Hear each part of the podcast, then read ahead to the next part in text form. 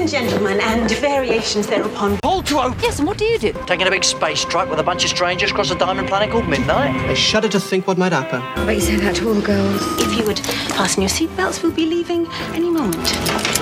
Here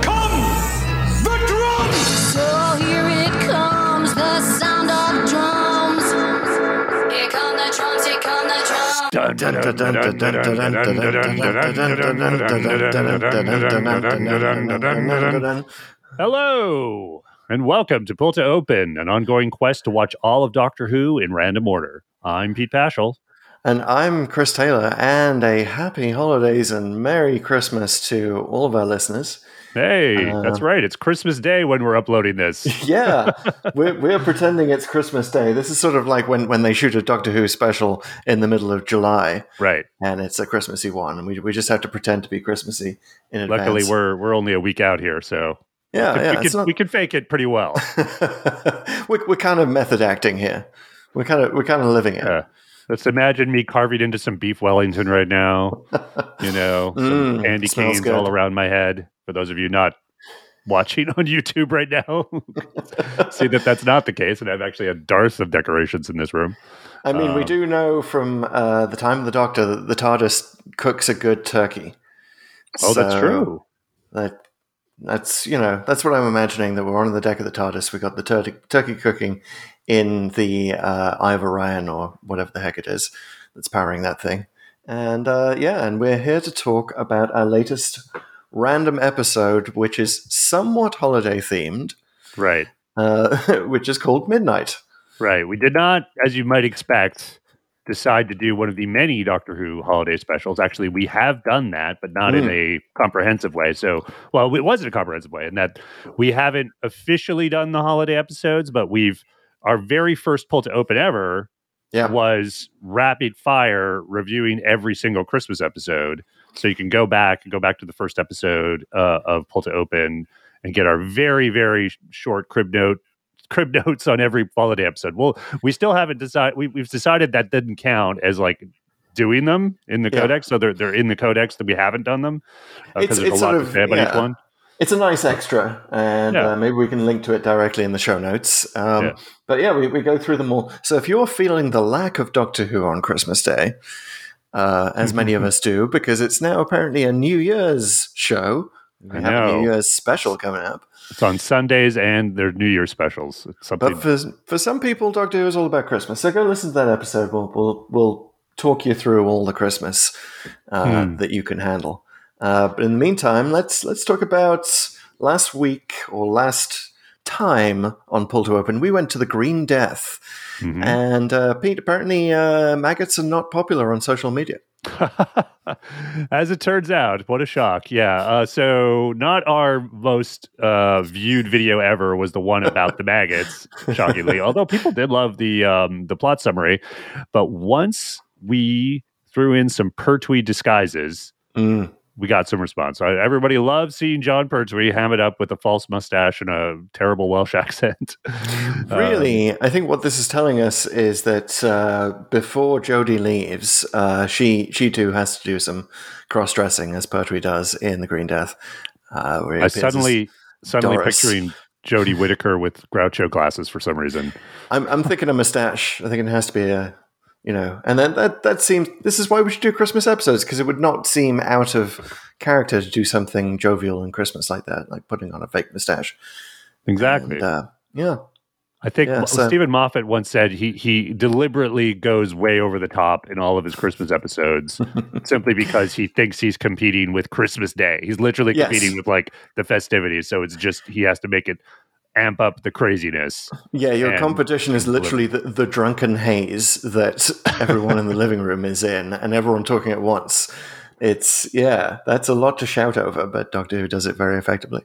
Um, anyway, yeah. So the Green Death Yeah. wasn't popular, but here we are at midnight, and we both have theories about why the randomizer might have taken us here. Yes. Um, and uh, Mine's pretty straightforward.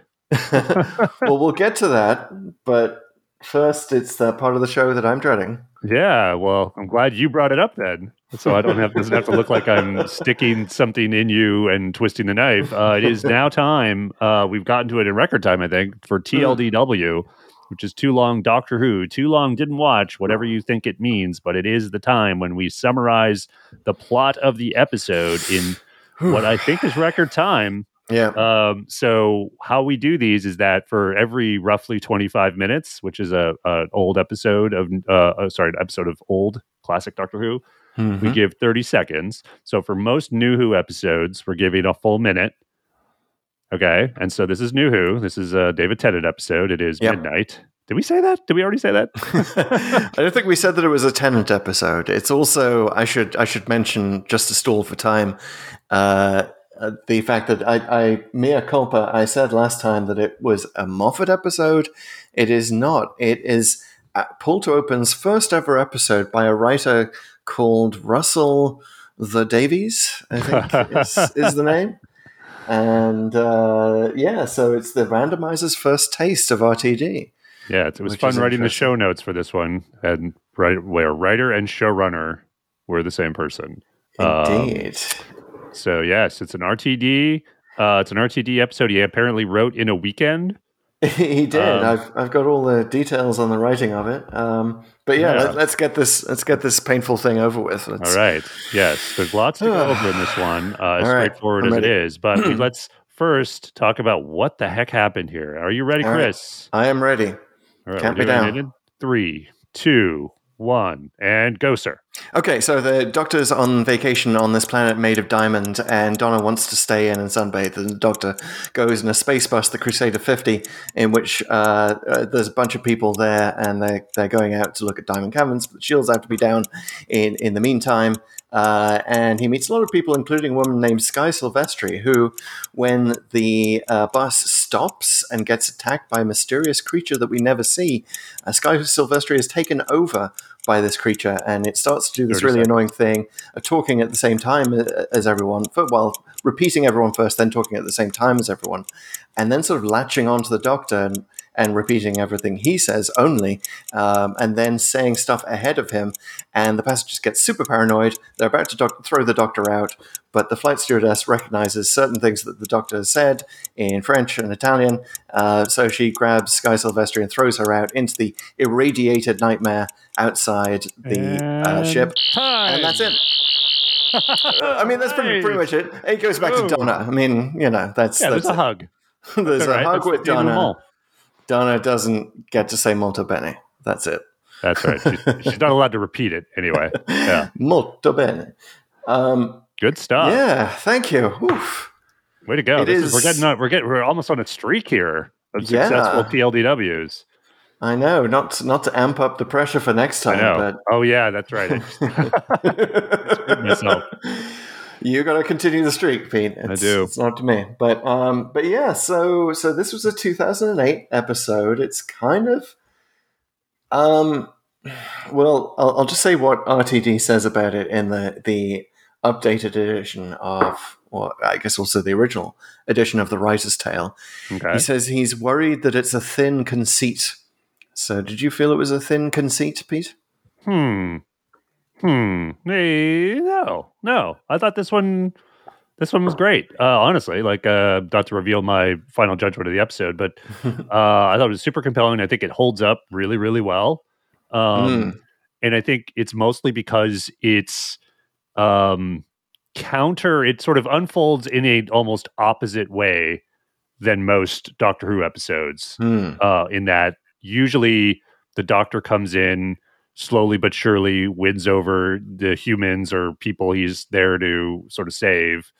And even though they're sort of killed off one by one often that you know there's there's usually this escalating um you know like force of good around the doctor and uh, you know that he's he's going to save everybody even if they're all dying around him. Whereas this time it it more and more falls apart like and Yeah. it just come uh, he, he keeps trying and trying to get everyone together to face this and it just doesn't work nothing works and until uh there's the final climax um and you just kind of like it feels a weird taste in your mouth but it it it Mm. because it the cast really sells it. Like I think there was never a, a quite a point. It came close a couple times, but never quite a point where I was taken out of the show by like that. No mm. one would ever say that. You know what I mean? Which often happens in things like this. Certainly in horror movies, that happens a lot.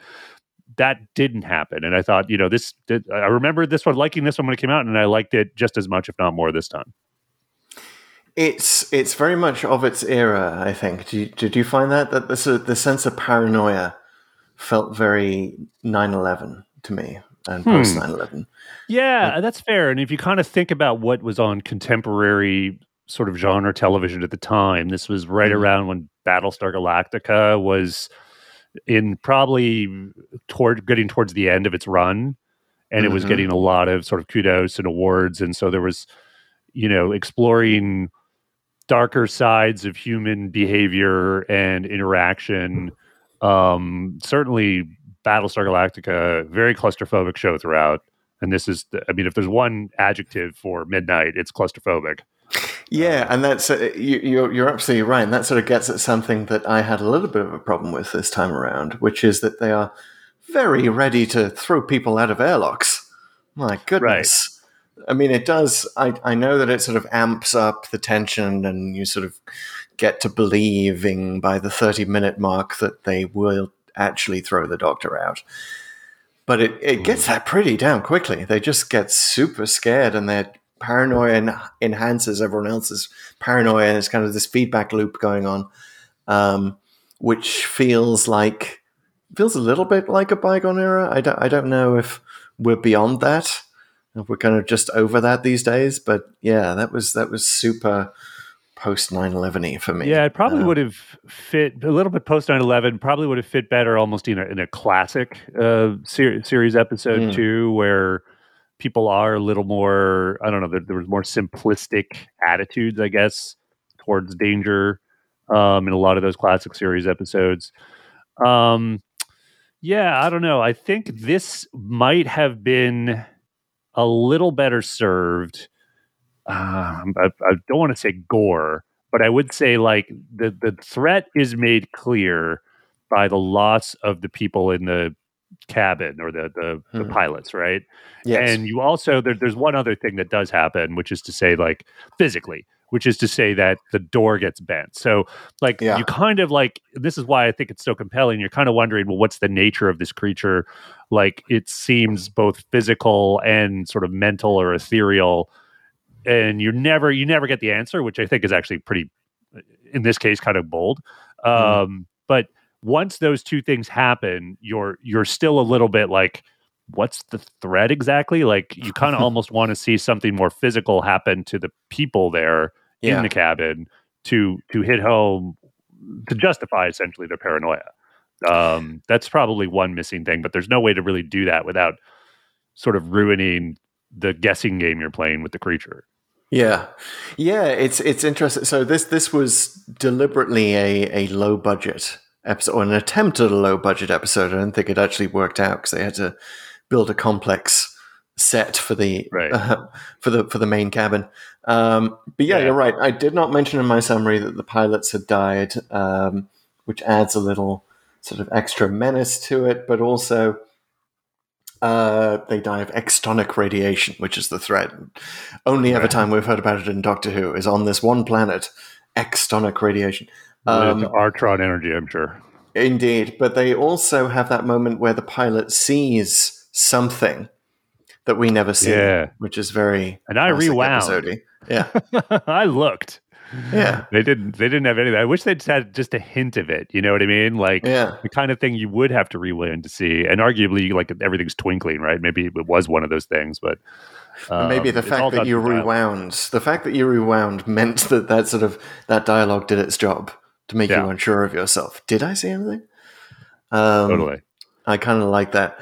So we should we shouldn't go much further without giving major props to Lesley Sharp, Hmm. who is the actress who plays Sky Silvestry, who's the character that's taken over by this creature, because it's all about her. I mean, if she had not done her job well, this entire episode would have collapsed. yeah, Because you have to believe the Yeah. menace. Yeah, And really, really well cast. I mean, just her look, honestly, like her eyes. Mm. Like it's so much she has to say so much with her eyes in so many scenes. She's Um, really good at that. well, she's got great eyes. Yeah, Like, she's got great eyes. like she, so they're they're big, uh, but she's clearly knows how to be so expressive. Um, she she's very like she makes so many good choices about her before she's taken over and after. Um, there's there's this interesting dialogue that I honestly didn't. I, I'll confess I didn't pick up on in an explicit way. I had I actually watched the DVD commentary and Mhm. she she's a little weird and she's a little off and she's clearly the most vulnerable from a emotional perspective um and in the commentary um davies explains or in the way he explains things which is to say maybe maybe this is the thing. It's not in the mhm. story but maybe she's suicidal which is to say she mentions at one point before she's taken over i'm on a i'm on a schedule.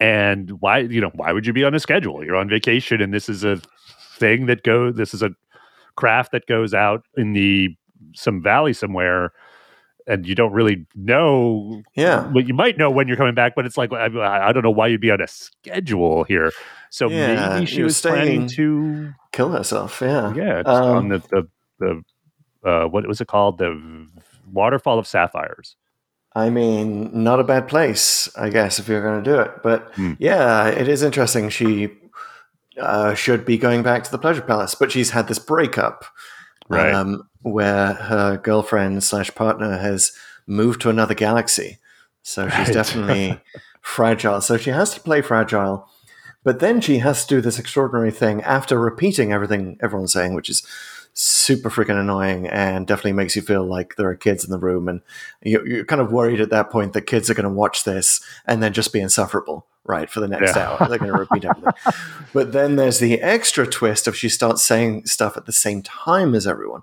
And this just from a technical standpoint required um, i believe there were multiple uh, you know uh, teleprompters set up in front of her so that she could read everyone's dialogue at once when they were all talking at once.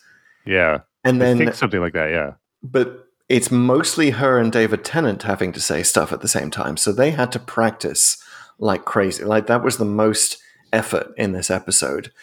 And mm-hmm. and Tennant has said that the absolute worst part of that, the, the part that they just, you know, spent days getting right, was saying the square root of pi, right think, to 30 digits.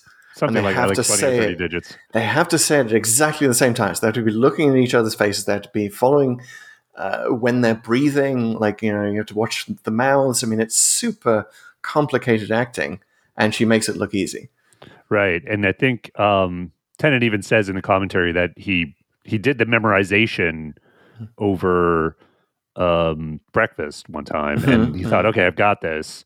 But then he realizes that it not only does he have to say it, he has to say it at the exact same timing with the exact same tone and the exact same intonation. Hmm. Um, and they they do things to cheat some of that, like certainly in the sort of shot reverse shot scenes, like the person who's in the foreground is is not doing like they're miming and they're looping it in later and then there's a lot there was a lot of sound editing in post Yeah, and as you could tell like of, of making that work. And um but it like as, as sort of a technical uh stroke of genius that they pulled off here again like i the hats off to it and Mhm. it's it's again one of those things you rewind for because there's the bit where she switches from being slightly behind them to being like at the exact same time. Mhm. and it sounds like for because you're not you're kind of listening for it but then you're like oh she's not saying anything. And then like wait a minute. She was saying it. And you rewind well maybe she wasn't. Did they miss it? Nope. It's all in it does. It sounds like a Doctor Who audio effect because we're so used to monsters in Doctor Who that sound like they're kind of double tracked, right? right exactly So you think it's that at first because your brain, your Doctor Who brain, is attuned to that kind of noise. Yeah. Um, but before we leave, simple, it's a, such a simple idea honestly it- like this is what really it works so well like i mean it's obviously was much more complex to execute than i think Mm. probably davies thought but they did, pulled it off but the whole idea of like it's it's terrible it's terrifying in this instance but like why does it affect us at all and i sort of started thinking about this and aided a little bit by the commentary which is that you if you repeat something, like why is it annoying in the first place, and why why does it bother us so much? Is it it, it it's kind of taking the power away from your words because there's something Yeah. inherently mocking about just repeating what someone just said. There's something And- inherently mocking about repeating what someone's just said. Sorry. Nailed Uh, now at the same time. No. Um, I just want to say something before we leave Lesley Sharp. Uh, I think Lesley Sharp is one of the reasons why it's super creepy that the randomizer brought us here. Because, and uh, it's it. This is going to be a story about my first point of contact with RTD, but it's so not name dropping because he is talking to literally everyone on Instagram right now. Um, but anyway, Lesley Sharp was Rose, the first Rose. Oh. Did we know there was a first Rose? There was a show that Russell T Davies did called Bob and Rose in 2001. Interestingly enough, it sort of got it didn't get a lot of uh, attention because it was um, it basically was on against 9/11. Um, Oh well, in, there in go. the schedules. I was going to play Um, Bob. no, so it didn't get all the attention that it should have done, but it did win lots of awards. It was a lovely romantic comedy, and Lesley Sharp played Rose in that. Um, by the way, again, we didn't yet mention that Billie Piper is seen on on Hmm. the screen uh, mouthing "Doctor," but uh, should have So there were, the there were a pair of roses in this episode. There are a pair of roses in this episode. It's fantastic, and Russell T Davies. again, bro. that was almost at the same time and, and entirely accidental, which is spooky. Uh, anyway, um, so he, RTD is doing this thing on Instagram where he's going through all of the shows that he's participated in. Um, Right. so I think it's his that. 30th anniversary of, of, of writing for TV. So he's, he's doing 30 shows that, that he's been part of. And one of them was Bob and Rose. And, uh, and that one I commented because he said that it was now on BritBox and it's Hmm. not on I, I couldn't find it on BritBox, so I commented. Not an American BritBox. yeah, turns out there is a difference, which now I know. Is this is only a recent thing that BritBox has launched in the UK as well. So, uh, so he responded to me almost instantly. It was like the original comment, and then with the the next comment, so saying, "Ah, you know, oh, okay, sorry about that." Let me make some calls, Chris. Yeah, exactly. So if you can watch Bob and Rose on BritBox and you're you're in the US, you are welcome.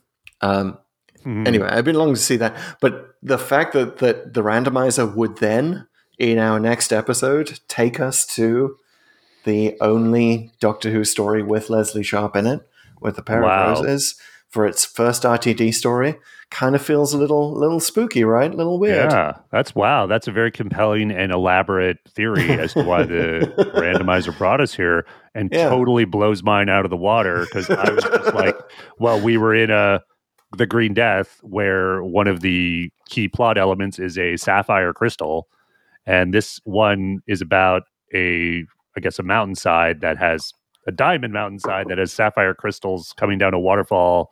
I'm like, hmm, sapphires, yeah, that's what Yeah. it was. I just like Both- jewelry. I no, I like Yeah. that. When when when I saw you you say that in our notes before the show, I was like, oh yeah, that's that's actually a great connection with the Green Death. This is like Metebelis three, but cheaper. you don't. We don't have to pay for any sapphires, even even fake ones. You know, the cheapness of this episode cannot be underrated, and I want to talk briefly about one of Donna's two appearances in this episode, which is right at the beginning. Right. You see her holding a purple handset, which is supposed to be a phone, but no one had even told her that it was supposed to be held the other way around because you can see at the bottom of it, it's clearly got a little whatever they those pre Ethernet jack things were, Yeah. phone jack. I think they're just called a phone jack. Yeah, Yeah, it's I'm just- to get really technical. You know, J11, and you can see it quite clearly. And she's only in this for like two freaking scenes. Maybe, maybe by this fault, point, though? they had they had an actress a phone. She's just going to hold it how it's like supposed to be Yeah. held. Like she's not, not her fault. Not her fault. Catherine Tate, I would not blame you for anything, especially as she was filming Turn Left at the same Right. time, which is the true glory. And of course, Midnight is kind of forgotten these days, but Turn Left is adored. Um, Well, it's and- kind of weird because like the handset. I mean, I guess they must have painted it because I don't think there's that many purple handsets.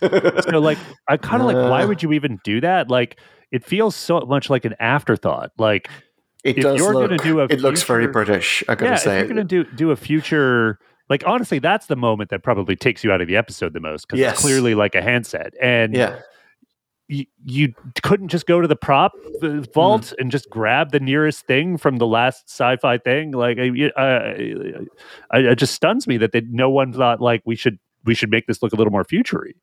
yeah. It's very weird. Or just stick like a freaking bindi on the side of her head and have her press it, like you know, make it like some sort of future phone thing that they've all- all been issued with in this in this spa. But yeah, that's that's not aged well. Definitely takes you out the episode.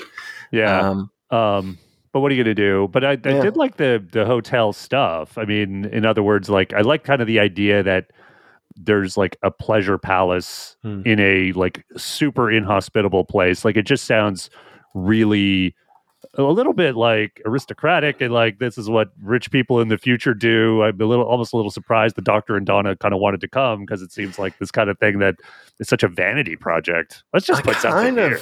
I kind of like that. It kind of seems like a like just a, t- a crap tourist location. Right.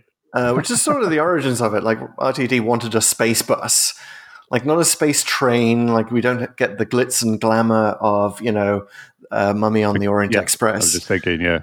right? or or the Titanic. Yeah, Yeah. that- that- he actually It's even says in the bus. commentary this is kind of a reaction to Voyage of the Damned, which Yeah. which was that super ritzy that that was the metaphor, right? It's all Titanic's always a metaphor, but it's like um, the the metaphor for the the the class uh, system of being like, oh, this Mhm. is like a, a, a vanity project for some b- space billionaire. Um, but this is, I guess, kind of the opposite. Even though you would think it's like super, exp- like a very hard thing to do, and putting a, a, a hotel here in this very inhospitable planet. I, I kind of like it because it's the kind of thing where you imagine that the the marketing would just sell it, but then you get there and it's just not as great as you think it's going to be, and they're Hmm. just sort of these crappy bus tours. And you'd you'd rather just do what Donna does and just do some sunbathing under this vast glass dome, which is a little Yeah. sad. Come to think of it, um, but yeah, the doctor's like, "Oh yeah, cool, brilliant. Yes, I'll go on this crappy bus tour." Um, but you can imagine the brochure, can't you? That it's like you know, take take her to a planet of diamonds. You know, don't just this holiday season. Don't just give her a diamond. Take her to an entire planet of diamonds. And then you get there, it's like yeah, crappy space bus. We have to put the blast shields down because extonic radiation. We're, we're not even going to show you anything for four hours, and you're going to watch this terrible in-flight entertainment. By the way, that that was another point that took me out of the episode is where the hostess puts on all the entertainment at once yeah, and then just sort of leaves it. And I know that's a commentary on how crap the entertainment is on, you know, planes or whatever, in a modern transit world or right. the, mo- the modern transit world of the before times. I don't know if you remember planes, Pete, but yeah, they, they have crappy in-flight movies, and this and the Crusader 50 has super crappy in-flight stuff because it has like, I think it's Eurovision. yeah, I don't know what that was. Um, it takes you out of the episode, yeah, because it's just Yeah. ridiculous. Like you know, the you would never do that in any flight anywhere. Just Mm. have a thing on and have the audio on, right? Like you Mm. might have something on at the. You, you would need to give people the option to just kind of be in their own bubble. they Uh, just passed out headphones as well, Yeah. so I don't get it. Yeah, Uh, but it's obviously a way for the doctor to shut it down so that everyone get talking, which is Yeah. Kind of you, you have to get there. I understand it was a script that was written in a great hurry. By the way, Pete, I don't know if you've you've read the writer's tale, uh, but I highly recommend it because the, the the insight that you get into writing episodes like this. Because for those who don't know, the writer's tale is Russell T Davies uh, emails back and forth with Doctor Who magazine writer Benjamin Cook and uh, it's mostly season four of the new show, which is what we're in. And for me, it's interesting because these were episodes that I think kind of suffered. And I don't know if it was sort of that it was RTD's last season and he was kind of running on fumes, Hmm. or the more I read the writer's tale, the more I suspect that some of the more dubious choices are kind of. It, it feels like he knew he was being observed the whole time in the script writing process, and that changed his writing a little bit. I kind of get that sense uh, with the so like he had more freedom early on with season one and two. You think? Well, Ben Cook is definitely lathering on the praise with a trowel for everything that RTD writes, and I wonder if that and RTD sort of exhibits the classic kind of "oh really? Oh, do you think so?" kind of uh, thing that writers do because we're all super, you know, uh, Mhm. neurotic about our own work. Uh, so I think that maybe, yeah, it just didn't give him enough time to do redrafts or enough of an impetus Hmm. to redraft his own stuff. And you think that would have fixed things like the in-flight entertainment and bits Yeah. that were like, yeah, I, I hear what you're saying. It is, it's definitely a contrived thing to get the doctor to get everyone talking. Um, you could have sort of, I think, with a few more drafts, figured it out so that everyone was in their own bubble, and that wasn't fun either. And then he could do something very similar to get them out. Um, Or maybe you introduce the threat earlier, and the you know the the power goes out, and that takes out all the in-flight entertainment, and then the doc- the doctor's like, oh. We, we should talk. We have to talk now. Let's, you know, to keep everyone's spirits up instead of having what you end up with, which is like they're all super chummy for the first half of the episode, right? yeah. um, which makes this contrast that you know when when things turn 180 degrees i think you believe it a little bit less because of that chumminess but if they were all terrified to begin with and the doctor's just trying to talk them down maybe that would be more believable when they eventually start to throw them out the airlock Maybe, but I, I kind of didn't have a problem with them being chummy because some are more chummy than others. Obviously, Jethro is Yeah. very like whatever. I'm not. I'm just going to be an my emo kid self uh, and not do much. Who actually ends up being like way more interesting than a lot of the other people. Um, in that he sort of can pick up on things really, really quickly. He's like very smart about picking up on who the doctor is, eh, or at least something's wrong with the doctor. you can Um, definitely tell though that this was a script written in a hurry just by looking at the names Yeah, i mean biff biff is the guy who takes the lead in throwing the doctor out the airlock really biff But I, I didn't Uh, mind. I thought the chumminess actually worked in that they were they were chummy and then not in uh, the sort of idea of like you're showing your true colors now, um, Mm. because now like you know the the stakes are higher, lives are in danger, and the chumminess was really just more to sort of add some sort of dimension and character to everybody. So we just kind of like got to know them and, and care a little bit. that's true Um, and it does set you up for this thing that the Doctor does seem to do throughout space and time, which is just he makes friends everywhere he goes. right. Which is the more I think about this episode, the more chilling it gets that this doesn't happen. Yeah. Right? It's it's all uh, it ultimately ends up kind of being a mislead, right? Like Yeah. that's kind of what we're getting at. Like, oh, this is going to be a by the numbers doctor episode, and you'll figure it out at, by the end. And it, that again, like I said earlier, it just doesn't happen. It, the uh, complete opposite happens. It, it all falls apart. Everyone turns against him, uh, pretty much everyone, and then it takes the smart people. Well, actually, it takes the smarts of Jethro and Dee Dee yeah, and the sense of duty from the stewardess, the the hostess, Mhm. to to who doesn't even get a name, by the way. She doesn't Yeah. get a name. Oh, that really hits you. That's what. I honestly. It's just like that. Almost like if if I was doubting the episode, that kind of put it over the top emotionally for me. Where I was, just, what what was her name, and nobody knew. It's Yeah. just like, oh, just get to.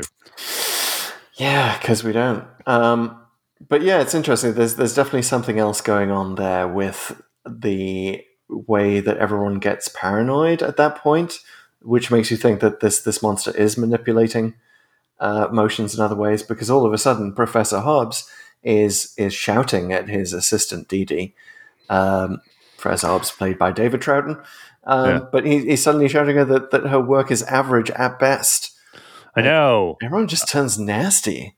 Yeah, it's um, it's almost like he was dying to say that or Yeah. something. You know, like it's been something he's been keeping in. I like that because I think David Troughton, who by the way is is great and Mm. has um, also played King Peladon back in the day, Yeah, Uh, he was in the War son of- Games. son of dad. Patrick Troughton. Yeah. Um, although the the director Alice Troughton, no relation apparently. Uh, There's a moment I actually thought. Uh, I actually wrote in my notes. I had to go back and check it. There's a moment in the commentary where Tennant seems to call David Troughton her uncle, but I think he- he's just joking. Like, oh, you guys like that's his way of saying you guys have the same last name because she did. Yeah, She basically yeah. says no relation a minute later.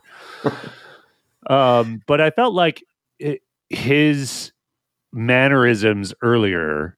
Um, and again, I, I think this speaks a lot to the cast and, and the good choices they make. I mean, it, they sort of have a dark side. Like he's very paternalistic to Dee Dee. He's like, Mm. "Don't bother the man," and um, he's a little bit dismissive of her. Uh, and you kind of chalk it up. He's just sort of an old guy or whatever. Um, but it's clearly masking some um, darker side to him that comes out uh, when you know everything becomes a, a crisis, and that happens with everyone. I, th- I, I believed it less with the couple, the uh, Jethro's parents. I forget their names, but Val They and were- Biff. yeah, that was it. Um, they just kind of uh they're not there's not much there when they're chatting they're just you know fun people just everyday tourists it seems like and then suddenly they're like okay we're we're we're leading the charge on uh anti-doctor party here and we're just going to be make sure he's he's thrown out uh, yeah. uh, yeah, Biff. Biff, as one dimensional as he is, definitely makes me think of, uh, you know, in the UK, we'd say a Daily Mail reader or like a guy who drives a white van. In the US, we might think of him as maybe a, um, the kind of guy who would watch Fox News. Um, Hmm. definitely get that sense that he's like, his pump is primed for paranoia. And like, he's very, very common sense kind of dude. yeah He yeah might be, but you know, common sense in a way that would make him fall for online conspiracy theories. What did you think? I guess we've seen this before, but did you feel that the air host or that the hostess was going to make um, such a difference at the end? I mean, she you kind of almost annoyed with her early on because she seems Yeah. so oblivious to the um, the in-flight entertainment. That's super annoying. Um, she seems a little bit like annoyed with the doctor, and that be you know you kind of don't like her because well we like the doctor, so maybe we're Mm. not supposed to like you. Um, and then she ends up saving the day at the end. Uh, Yeah, she's not really developed enough, is she, for that? I mean, uh, you know, she has to be undeveloped somewhat so that people don't actually know her name. Uh, I get the point of that line.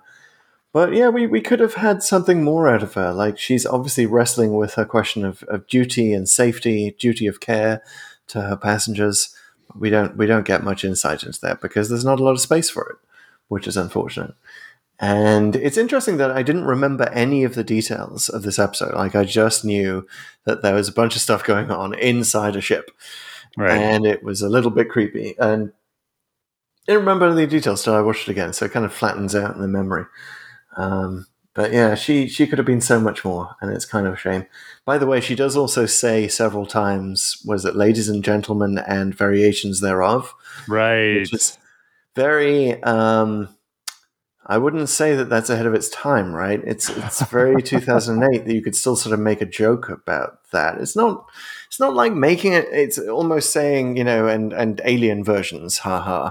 Which by the way, it's weird that there were no aliens. Right? Isn't it? Because then they're all human and they're very much dressed in, in 20, 21st century, early 21st century, late 20th century gear, which is weird. And they sort of realize that the doctor isn't human at one point. Or They they, seem they surprised. suggest. Yeah. And, uh, there's no blue people at all in this one. Um, yeah, that's a Mm. that's honestly like uh, I I don't think it ruins the episode, but it is a bit of a nitpick if you're a, a fan, where you're like, there's also the reference to the the galaxy, like someone went to another galaxy, and this sort of, Mm. to my mind, pegs it in the far future. And again, there's no date given, so probably is or it could be, but I know you know some of the uh, guides put this in like the 27th century Mm. and that you know in doctor who were a continuity that seems a little earlier to be galaxy hopping Yeah, they, Um, they just happen to be going through a period of the far future where early 21st century fashions are just out of this world, man. and i guess know, yeah people All, all slide professors. projectors, slide, projectors are all the rage yeah, the professor at one point, we should mention, does a whole, you know, uh, basically bores everyone to death with the sort of his discourse on uh, the planet of midnight and why it's so incredible. Um, with with There's the some- slide projector, and he makes Dee Dee do the the next slide, please thing. Like, you know, we don't, we haven't even advanced the point of remote control slide projectors. and what what happened to google slides what, what what's, what's Really? gonna, you know, what's going to happen to all my slides in the cloud they're all going to have to download them at some point or just going to lose them all because apparently they're not accessible by um, in the 27th century. Yeah, But I guess all the all the money that they meant to spend on these futuristic costumes just went into that amazing uh, phone prop uh, for Donna um, at the Right. beginning. But apparently, okay. So other details in this episode: the bus is called the Crusader 50. Yep. which is a reference to this being the 50th episode of the new series, which it is not actually. It is not. It was the fiftieth one as shot, Right. but then they moved it around with uh, Forest of the Dead. Uh, no, is it Forest of the Dead? No, Day of the Moon. Yeah, no, that's right. Yeah, Silence of the Library and Fall Forest of the Dead. Forest of the Yeah. Dead. Yeah. And- Uh, so they moved, but it was the fiftieth to be shot, and that's why it's not called the Crusader Five, uh, which was RTD's original idea. I think he was going for a Galaxy Four kind of feel. Uh, so the bu- space bus Oh. was originally called Crusader Five, and then Ben Cook is like, "Wait a minute, it's the fiftieth. Uh, you know, you have to make it Crusader 50. And RTD's like, "Great, okay." Uh, which is I just wonder, like, is that is that a job on TV shows like Doctor Who that like the script's done, the story's here. Now, what what are the references we can make to something that happened in the past? Or that should be a job. Yeah, yeah, because I want continuity nerd. I'm, I'm in. Guy, Russell, uh, I guess it would be. Yeah, it is Russell again. Uh, Russell, I am available with my uh, near encyclopedic knowledge of the show to toss out things you could make reference to in scripts. Pete, just it just just DM him on Instagram. He's replying to everyone. Oh man, I'm in. Yeah, I haven't even tried. I got to do that. Um, but that's that's an interesting little tidbit on this one. Other couple tidbits, which is very the TARDIS is never shown, which is a very Yeah. rare thing. Actually, it's uh, it, apparently up until this point, it had not happened since Genesis of the Daleks, which I don't, makes me want to go back and check that. I haven't, uh, but sounds sound it sounds wrong, but I guess it's right. I got to trust this one. Um, Right? You, you'd think that they, yeah, but I guess it's you know it's always seen like it, it- at the very least on a cliff top or something, and the implication Right. been walking away from it for hours. Um, certainly not all of them have the TARDIS interior, but not seeing the police box at all. Yes. Very rare. And it was the Um, first, but not the last, to not feature a monster. I think it was probably done more successfully in Listen. Right? Right. that would be the other one. Yeah, listen you- would be definitely one of them. But it was, it's the very first episode not to show the monster. Any episode that has a Mm. monster has at some point shown the monster, or at least part of the monster. Have there been um, any other, or is it just Midnight and Listen? That's a good question. I'd have to think. Um, I don't think so. Someone Hmm. write in. Someone tell us. but yeah, it's interesting. And uh, again, you know, a decision forced by cheapness, but forces you into an interesting place where you don't see the monster and you have to guess a lot of things about it. I kind of Yeah. like that. And I think that's a really good choice. Um, particularly the reveal when a Sky is turned away from them, um, which is, you know, you're just wondering, like, what's happened to her? Like, what's she going to look like? And it, they, they really stretch it out. And she sort of very slowly, her hands come away from her head and she starts to turn. And it's, it's like painfully long, like, what, what, what? And then she just looks up and you're you're kind of almost looking you're looking for it right like are uh, wait are those her eyes no those are her eyes you know like you're like there's no contacts there's nothing there's no scar Well, she's, just there. suddenly, and it's just, it's again the, the, the wonderful uh, acting here by Lesley Sharp that she just, the only way you know something is different is that she's gone from lamenting her life and being the most miserable passenger on board to something almost like a smile, but it's kind of, it's malevolence. yes I think is the word for it that she conveys so well with just a look. yeah she does it incredibly well um and so this is um such a tight little episode uh very simple in idea Hmm. that it was actually adapted into a stage play Yes, in Australia, I believe. Um, yeah. I, so I'm, I'm, I'd, I'd love to see it. Like, I mean, that's probably over now, but I, I could see why they did it. It's definitely conducive to it. How did they do the words? Right, like the the the sound editing was so on point for this. Uh, I guess in a stage play without the ability to rewind, you can't, and and a little more forgiveness on the part of the audience, you could Mhm. you could just kind of go with it. But I got to say that must be like I'm sure, incredibly nerve wracking to a cast that they got to not just memorize these lines, but just really Yeah. be on point with the syncing with your castmates on stage. Um, that would be would- very. I I mean, whoever plays the Doctor and whoever plays Sky really have to rehearse the crap out of it, right? More than ev- Yeah. anyone else put together. Uh, and if they do that, if you get those t- two actors to rehearse like crazy every day, which you kind of have time to do for for for, for a play more so than a TV show, Mhm. right? So I could see that working and being kind of kind of chilling in a theater setting. If they have it down, so they can just say the numbers of pi, the square root of pi to each other, uh, that would just that would send a chill through the audience. Well, you have have some license to get you know adapt things differently for the stage, Mm. so they could indeed instead do a recipe for pie. Throwing that out there. Yeah, it doesn't matter what he says. He's. I mean, it's nice that it, it adds stuff like, uh, "You're a very handsome doctor." Oh, thank you, I am. Which is a perfect thing for Tennant, Tennant's doctor in particular to say because he is a little vain. Uh, it's kind of a continuing uh, thing with his doctor. Um, Indeed. So, but yeah, you're right. It could be anything as long as they get it in sync. I'm kind of thinking of like the Everly brothers here, and uh, it's also a trick that Simon and Garfunkel copied from the Everly brothers, which they were able to watch each other's mouths so constantly that they were perfectly in, sync when they were singing, so that it almost sounded like it was one voice singing. Hmm. Um, but it is a thing you can do on stage if you if you're you know uh, attuned enough to another person's mouth. You can Hmm. just get that perfectly in sync with them that it sounds harmonious. Someday, someday Hmm. I'll get there, Chris. Someday we'll get there. Do you think, by the way, one one last word on the on the words and the use of the repeating words? Do you think that this episode would scare a child, or might be designed to scare a child out of doing the word repeating thing? Uh, that's a good question. I don't think so.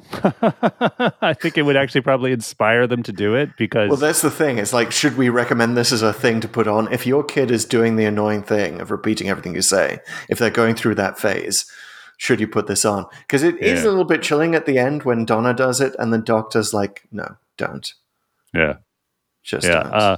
Don't." Uh, well, I'll say this: I wa- I watched this episode as I'm doing lately with my son. Uh, he's Mhm. 12 now, so he's a little past you know repeating, and I don't think he was that freaked out by it. He's seen it before, um, but he he liked it. Um, he liked the idea. He's obviously, as a kid, probably much more around, or at least close to, in terms of time, that that idea of repeating being kind of a thing. Um, um, but um, yeah, I, I I might try it with my eight year old at some point if she ever sort of gets into Doctor Who and lets me watch it with her. Um, she's uh, I think she would be I think she'd be freaked out by it. I think she probably if she were a repeater, she'd probably take a break for a bit. But then in the same Mhm. vein as like, you know, the Daleks say exterminate, and that's cool and fun to say. Maybe Even if it's a little scary, yeah, Yeah. Yeah. yeah. Okay, Kids so maybe ultimately want to provoke a bit, right? They want to have an impact on the world around them because they're just starting to figure that out. And if they can, Mm, which is, I, I think, why they do this in the first place. yeah, You know, like when they're, a you know, really young and they think repeating, and it it gets a rise out of somebody, and that's ultimately what what they want to do. They want this attention, which might indicate a little bit about the maybe the alien is more of a child here. yeah. I don't know. but one that learns fast. And maybe Indeed. so. Maybe it would inspire your child to go to the next level and try to sync up with what you're saying. Hmm. Uh, so maybe it would just take that urge and point it in a more creative direction. nice. If they did that, I would give them a raise in their allowance. you heard it here first, kids. Oh my goodness! I hope they. You hope they don't listen to this episode. They can erase this episode. oh, I've set myself up.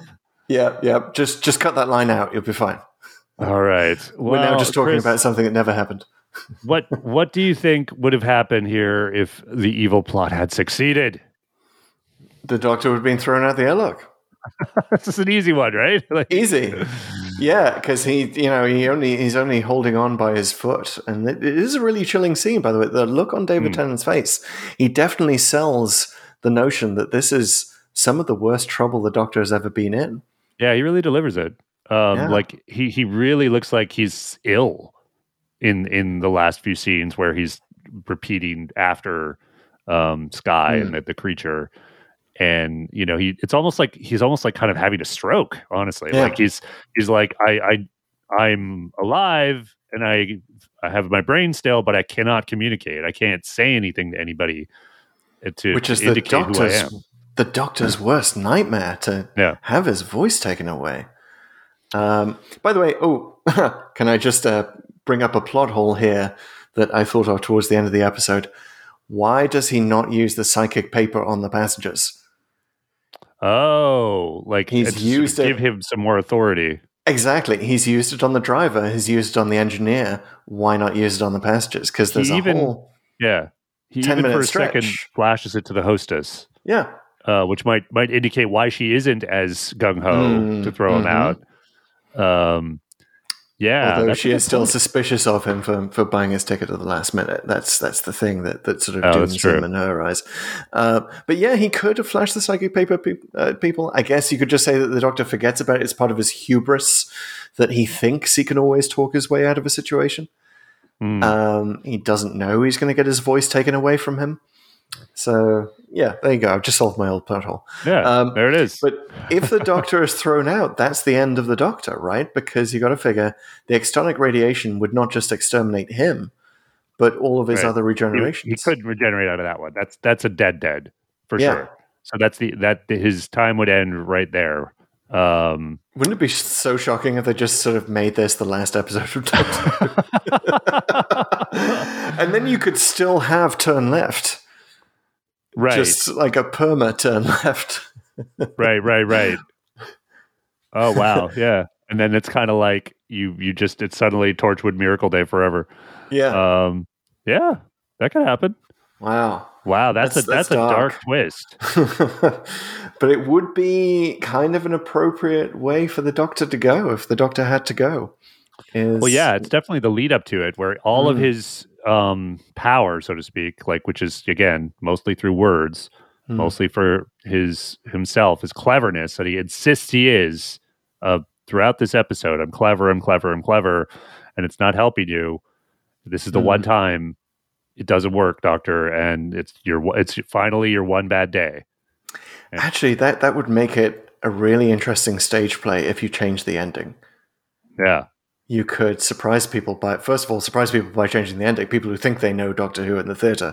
Like, no, you don't. Actually, he gets thrown out at the end, and maybe you have some sort of scene with Donna afterwards, or uh, you you have some other way of sort of delivering the play's message of like this Hmm. this is about the doctor's the day of the doctor's ultimate hubris that Yeah, killed wow. him. Right. midnight, aka the end of the Doctor. Um, And then you kind of like you kind of wonder a little bit about then what what does the creature do? What happens? Hmm. I guess it uh, does it go on switching around and draining people?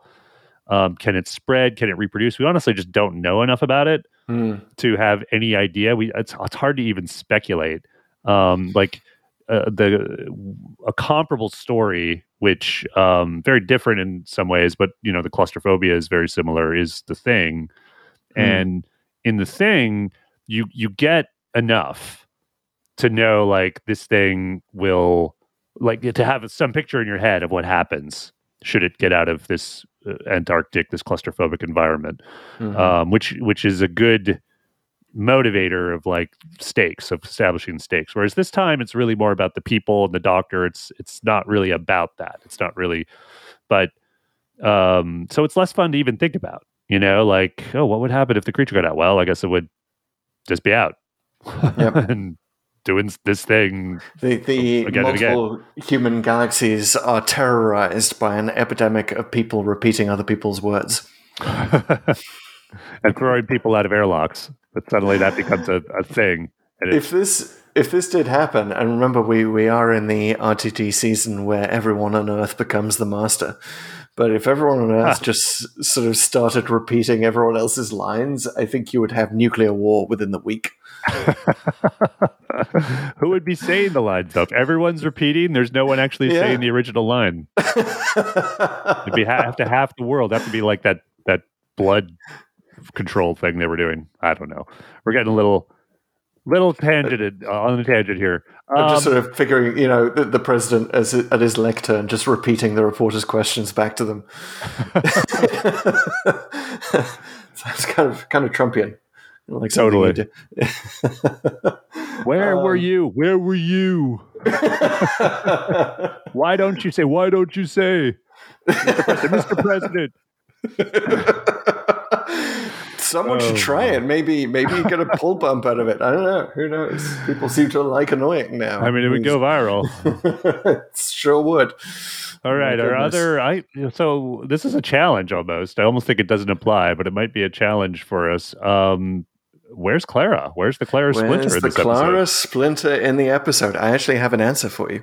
You do? Okay. I think I think this is a little bit of headcanon Mhm. that the Clara Splinter uh, handed a novel or something to the stewardess like a few days before this happened. Uh, something or made her watch a movie or something where she has in her notion in, in her head somewhere the notion of self-sacrifice.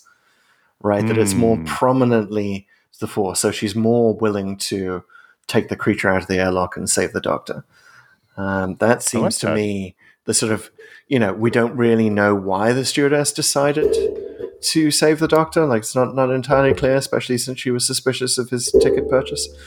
Um, but she does it, so that's what's left to be explained, I think, and that's where Clara. yeah. I mean the implication is that she has such a strong sense of duty. Mm. Um but it's just there, right? There's nothing behind it of Yeah. like, well, why would you feel that way? Particularly if you are sort of a, a hostess on sort of a uh, touristy thing in a you know everyday uh, resort facility, I guess, as we were just describing. So that you know, it's fine as written. It's just like why would why would you think that? And there's there's one line from another passenger during which says exactly that. Like you're the you're the hostess. You're supposed to protect us, and she's doing it sort of more in a panic and an accusatory kind of way. And you kind of get the impression she's suddenly reminded in that moment oh yes that is that is my duty Hmm. um that's what i have to do and i like that definitely- your your theory yeah. provides the fuel for that like it's like she Yeah. she not only like there's something about why she joined the job that she's reminded of right before this in a very strong way and therefore that enables her to make that sacrifice i like it wow Yeah, nice. maybe maybe Clara was was you know the Clara Splinter is another hostess you know Hmm. on on this bus line. Uh, she works on Crusader forty nine, and uh, they they spend a lot of time in the break room talking about what would you do if. nice she brings they're up this whole yeah. Damn, burned another souffle. Hey, what what would you do if there was a monster on your bus? just thinking, just thinking. Yeah. Remember, it's six seconds. Remember that. Yeah. Remember the airlock, six seconds. Yeah, yeah. I don't know why you need to know, but you should know that. Sort of feels important. Yeah. Um, all right, I think I think we may have talked midnight to death. Uh, Well, it's definitely past midnight. Um, so, ah, dang.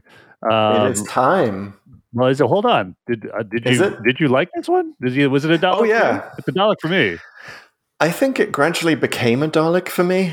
I think that initially it was kind of an overrun because I got to the end of it and I was like, is that it? And I've kind of initially agreed with RTD's thin conceit worry. Mhm. Um, but the more I've thought about it, especially this, this notion that it sort of gets at the Doctor's hubris and his sort of Yeah. belief that everyone can be his companion, and it kind of reminded me of, of Night of the Doctor, which we were just talking Hmm. about a few episodes back, along with Day of the Doctor. Yeah, sure. Uh, yeah, which is maybe the only other time in the Doctor's history that this happens. Although it did also happen in the God Complex. And actually, come to think of it, the randomizer is taking us through a lot of episodes that involve companion insecurity. Mhm.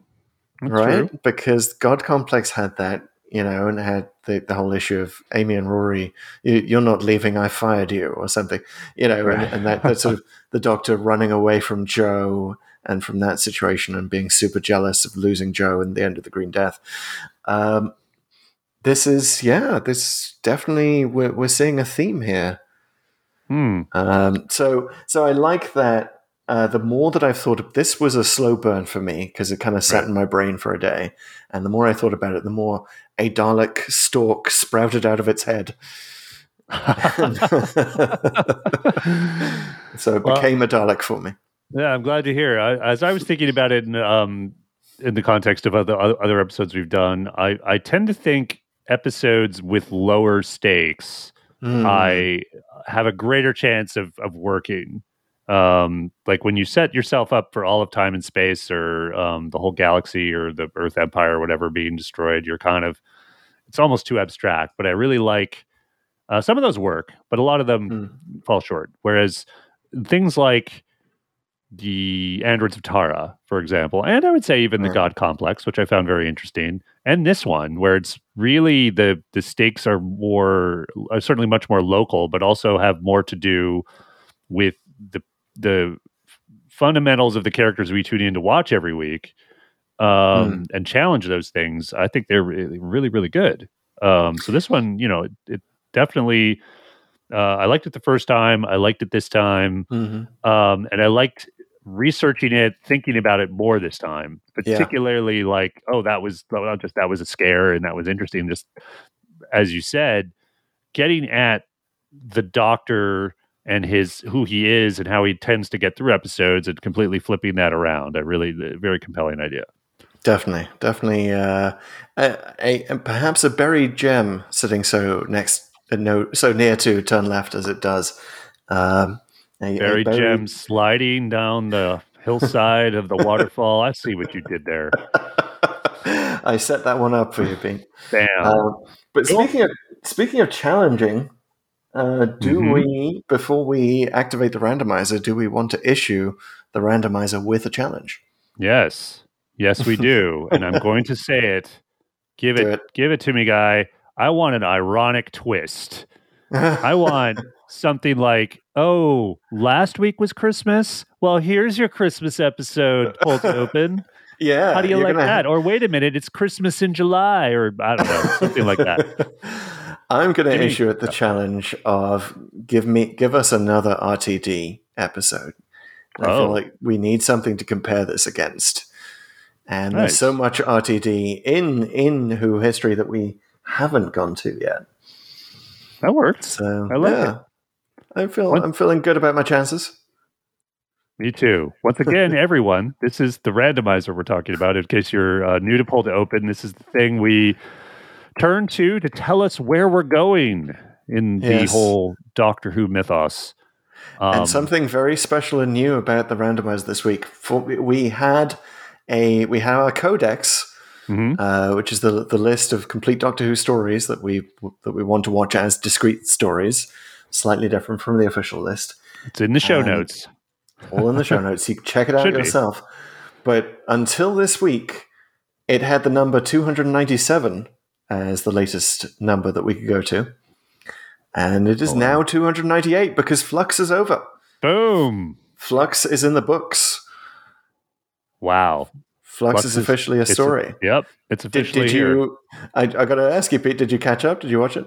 I'm I'm only eh, no. if, if we roll 298 on our 298 sided die here, I will be watching it for the first time.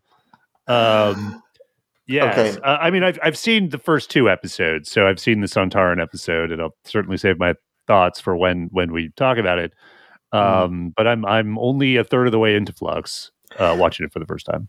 You, you've just given me my idea for the most awesome Christmas present ever. Is it 298 sided die? I think that uh, the 3D printer might might explode when you put in that many sides. We should figure out how large that would be. It had to be room sized, basically. How would that look any different from a ball? The advantage is it, it would have to be so large that we could print the episode name on, on Right. each on each side. Uh, Just rolling it would take months. yes. You know, you- like, when's it going to stop rolling? I don't know. to throw it down a crystal waterfall. Um, Uh, yeah. It's the Anyway, only way you can roll it. we do not use 298 sided die. Uh, rolling No, down what do we use. Chris? We use random.org because computers are terrible at doing random numbers. They basically use an algorithm to guess at a random number, but random.org uses true randomness uh, by listening to atmospheric noise. Uh, so, uh, which is so doctorish that we had to Hmm. we had to use it for our randomizer adventure. As true as So- it gets. I have entered the number one as its minimum and 298 as its maximum in random.org for the first time. Outstanding. I have unlocked the codex. It is now ready, ready for input. We need like And- Android noises in the background as this happens, some kind of whirring and clicking and Oh man, clanking. that's a feature Actually, upgrade. You know what I was thinking the other week? We should like just put the the, the TARDIS wheezing noise in the background as we do as we count down to the random.org. You care to order any other sound effects? Sorry, that's my impression of a All TARDIS with, with the handbrake on. Let's do this Uh, thing. All I'll give you ready? a countdown. Yep. In five, four, three, two, and now. 93. 93, we're early. We're early. Sounds we are familiar. at the image of Fendahl. Ooh. Very nice. That is a complete black box to me. I that's Baker. Uh, yeah, it's Tom Baker. This actually Yeah. follows the Invisible Enemy. It- It's right after it. So we did Invisible Enemy uh, quite some time ago. That was like one of the uh, one of our first episodes. That was that was our la- last actually not random episode. I believe. Right. That was before, we, we- installed the randomizer into the Yeah, podcast. exactly. Um, so it's taken us back. It's taken us home yeah, uh, in an ironic twist. totally. So I guess yeah, it listened to you. it delivered. Yeah, Image of. I remember this one being super creepy. Um, so It's in the as- mood for creepy. Yeah, that's that. The, the creepy continues, um, and not as much gross creepy as we had with the Green Death. So yeah, that's right. great. I like it, and it's it's listened to our complaints about the God complex, which th- was that it was not creepy enough, True, and it's taking us further ever into the center of gothic horror. totally. Tom Baker, always a treat. This is a good time for Baker and a good Mhm. time to listen to Pull to Open. Um, so thank you all for doing that. Uh, in case you weren't sure, we are a podcast. So if you haven't yet subscribed to the program, please do. It only takes a second to hit that button. It also only takes a second to leave us a review or a rating. You can give us whatever kind of review you would like. Uh, we really like those five star reviews, and they really do help us with our placement on services like Apple. So uh, we really would love it if you could leave us a review. Um, but whatever you're listening on, Spotify, Google, uh, Breaker, uh, uh, Stitcher, whatever you're listening, uh, if your service is uh, able to take your review, please leave one. We'd really, really appreciate it. And we'll uh, read your review out on the air at some point. Um, please follow us on social media. We are always, always on TikTok. We're all over TikTok. We're on top of TikTok like come weird creatures in a diamond planet are on innocent, hapless passengers that want to turn on each other. we, we're on TikTok like David Tennant on Lesley Sharp dialogue. We are in sync with TikTok. Absolutely. Uh, we're at Pull to Open on TikTok, and we're also on Twitter and Instagram, putting stuff on those channels uh, as often as we can. And that's at Pull to Open 63. We will see you here next time for Image of Fendahl, and have a happy new year. Uh, And we will see you here next time for Image of the Fendahl and have a happy new year. all right, guys, take it easy. Bye.